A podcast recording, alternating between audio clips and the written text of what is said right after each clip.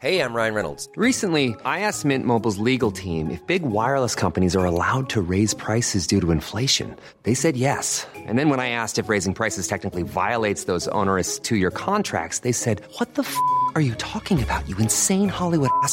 So to recap, we're cutting the price of Mint Unlimited from $30 a month to just $15 a month. Give it a try at mintmobile.com slash switch. $45 upfront for three months plus taxes and fees. Promo rate for new customers for limited time. Unlimited more than 40 gigabytes per month. Slows. Full terms at mintmobile.com.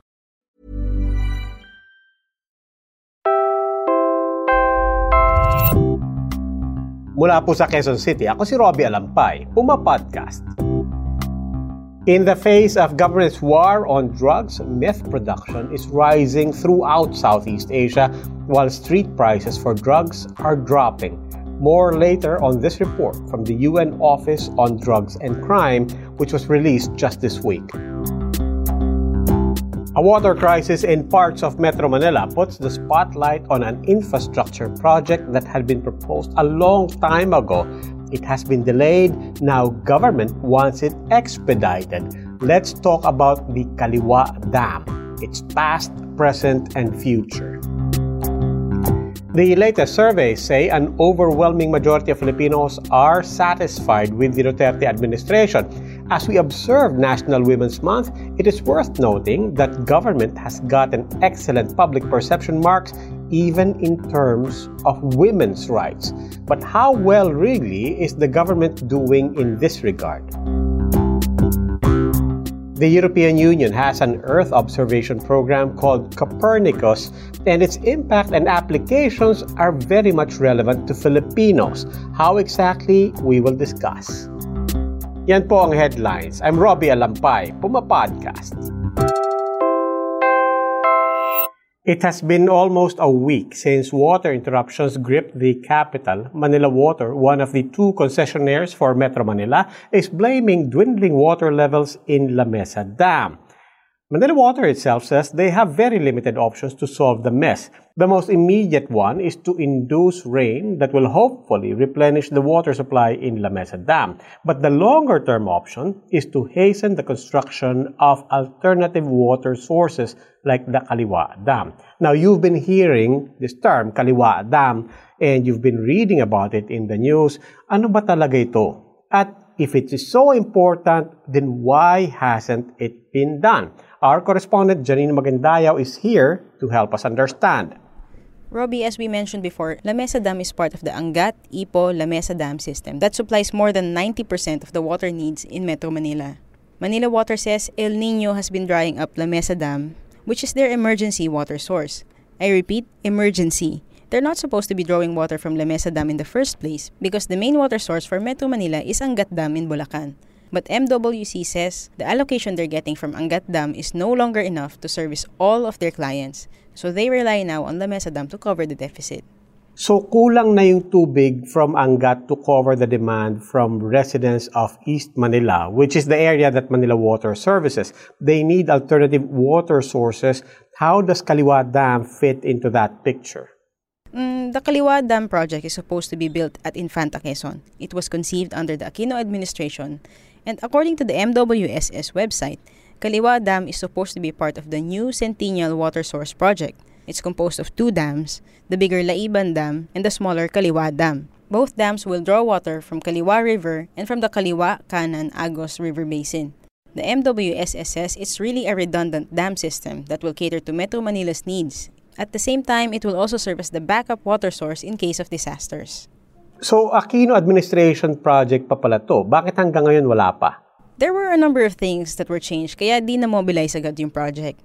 Bidding for the 18 billion peso Kaliwa was supposed to happen in 2015. May two pre-qualified bidders pa ngang na-identify and the project was supposed to be completed by next year, 2020.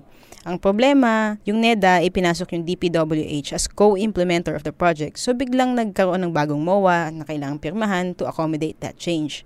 Kung hindi kasi ipapasok yung DPWH, hindi mapupondohan in full yung project kasi marireach ng MWSS yung debt ceiling nila.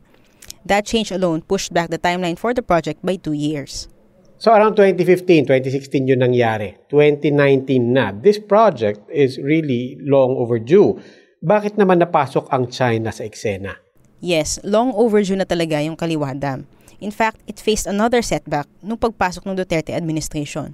Under Aquino kasi, the Kaliwa Dam project was supposed to be funded under the PPP or Public-Private Partnership Scheme.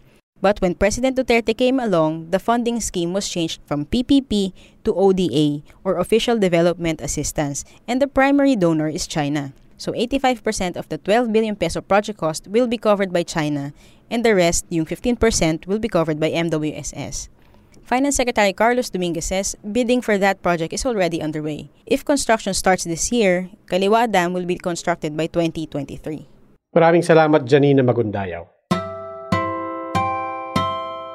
A new SWS survey says 76% of adult Filipinos are satisfied with the Duterte administration. That is as of December 2018 out of 17 issues like helping the poor, fighting crimes, and eradicating graft and corruption, respondents gave the administration the highest grade in promoting women's rights. Now, there is obvious irony here, given President Duterte's rather crude statements and jokes. He has been criticized here and abroad as a sexist and a misogynist. But looking past that, what has government done in the field of protecting and empowering women in the Philippines? Let's ask our correspondent, Trisha Aquino, who has been following this issue. Trisha, objectively, are Filipino women in fact doing better today? Robbie, let's look at the latest numbers from the Philippine Statistics Authority. Focus lang tayo sa performance natin in terms of the Sustainable Development Goals kasi maraming binabantayan ng PSA. So, yung isang target is to eliminate gender disparities pagdating sa access to education.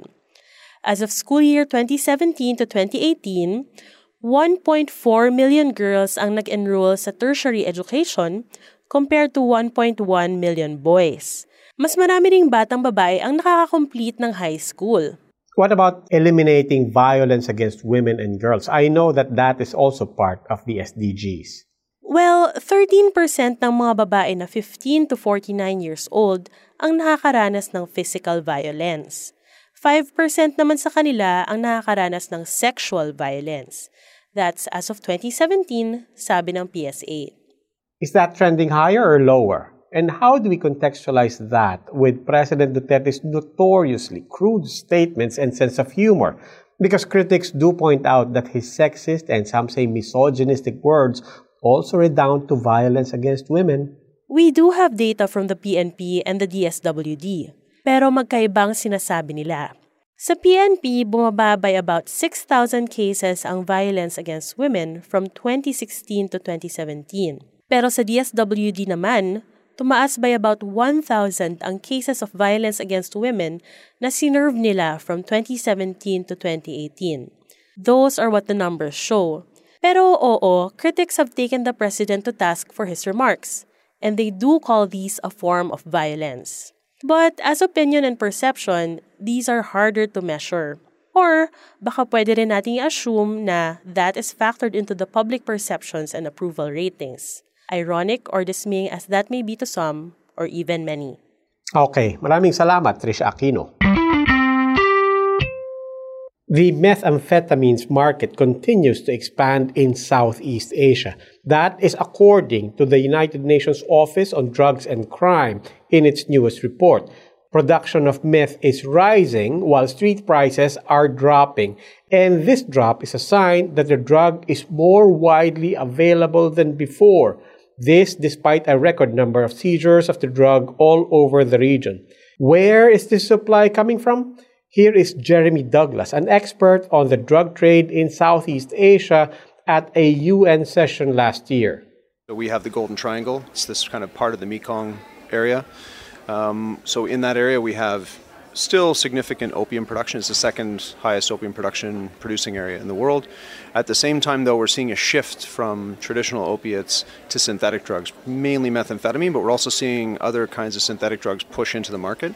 And it's now probably the largest single point geographically in the world producing methamphetamines. The United Nations report also says a wide range of new psychoactive substances, or NPS, have emerged in the region. These include, quote, potent synthetic opioids such as fentanyl. Douglas explains why the shift to synthetic drugs is especially worrying. they pose particular challenges to state security, state sovereignty, and also to public health. So there's a whole gamut of different challenges that come with the shift to synthetics. Um, we see a lot more money being made by organized crime on one side. We see uh, that money being used to corrupt state officials and change the way states are even operating. And then we see an impact on drug users, on the other hand, with drug treatment, which is not made for synthetic drugs.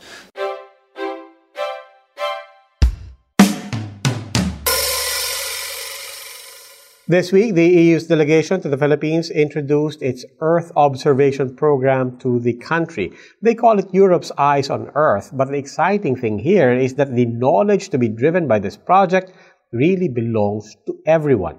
They call the project Copernicus. It is built around not one, but a constellation of satellites, all of which are generating and collecting data on our world. Now, one of the most spectacular things about the project the data and information it gathers is free for the public to use. How? And how can we make it work for us? Here's an explanation from the Copernicus YouTube channel. It's a constellation of satellites making millions of daily observations. It builds on a global network of thousands of land, air, and marine based sensors to create the most detailed pictures of Earth. There are six thematic services Five are, under full, free, and open access land, marine, atmosphere, climate, and emergency. There is also a security service to Copernicus, but that one has restricted access. But for everything else, you can get information on land use, land cover, ocean currents and temperature, and air quality, among others, especially relevant to a disaster prone country like the Philippines Copernicus also has an emergency management service. It is one of the tools with which the European Union delivers its assistance to the victims of disasters occurring both in the European Union members countries and through the world. It addresses disasters caused by natural hazards such as floods, forest fires, earthquakes, tsunamis, volcanic eruptions, landslides, storms, etc., as well as man-made hazards such as industrial accidents or oil spills. Anyone can access these maps and these data. Just head to emergency.copernicus.eu. That's emergency.copernicus.eu. Before we let you go, here is something you need to know, especially now that we are in the onset of summer. Tips to prevent heat stroke from the Department of Health. Limit the time you spend outdoors. Drink lots of water and avoid coffee, tea, soda, and alcohol. Wear a hat and long sleeves outdoors and schedule heavy activities for the start or the end of the day when it is always much cooler.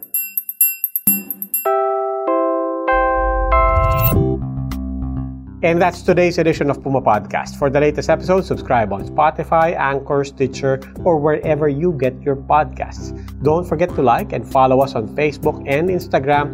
We would also like to hear from you. Message us with your comments. Maraming salamat po.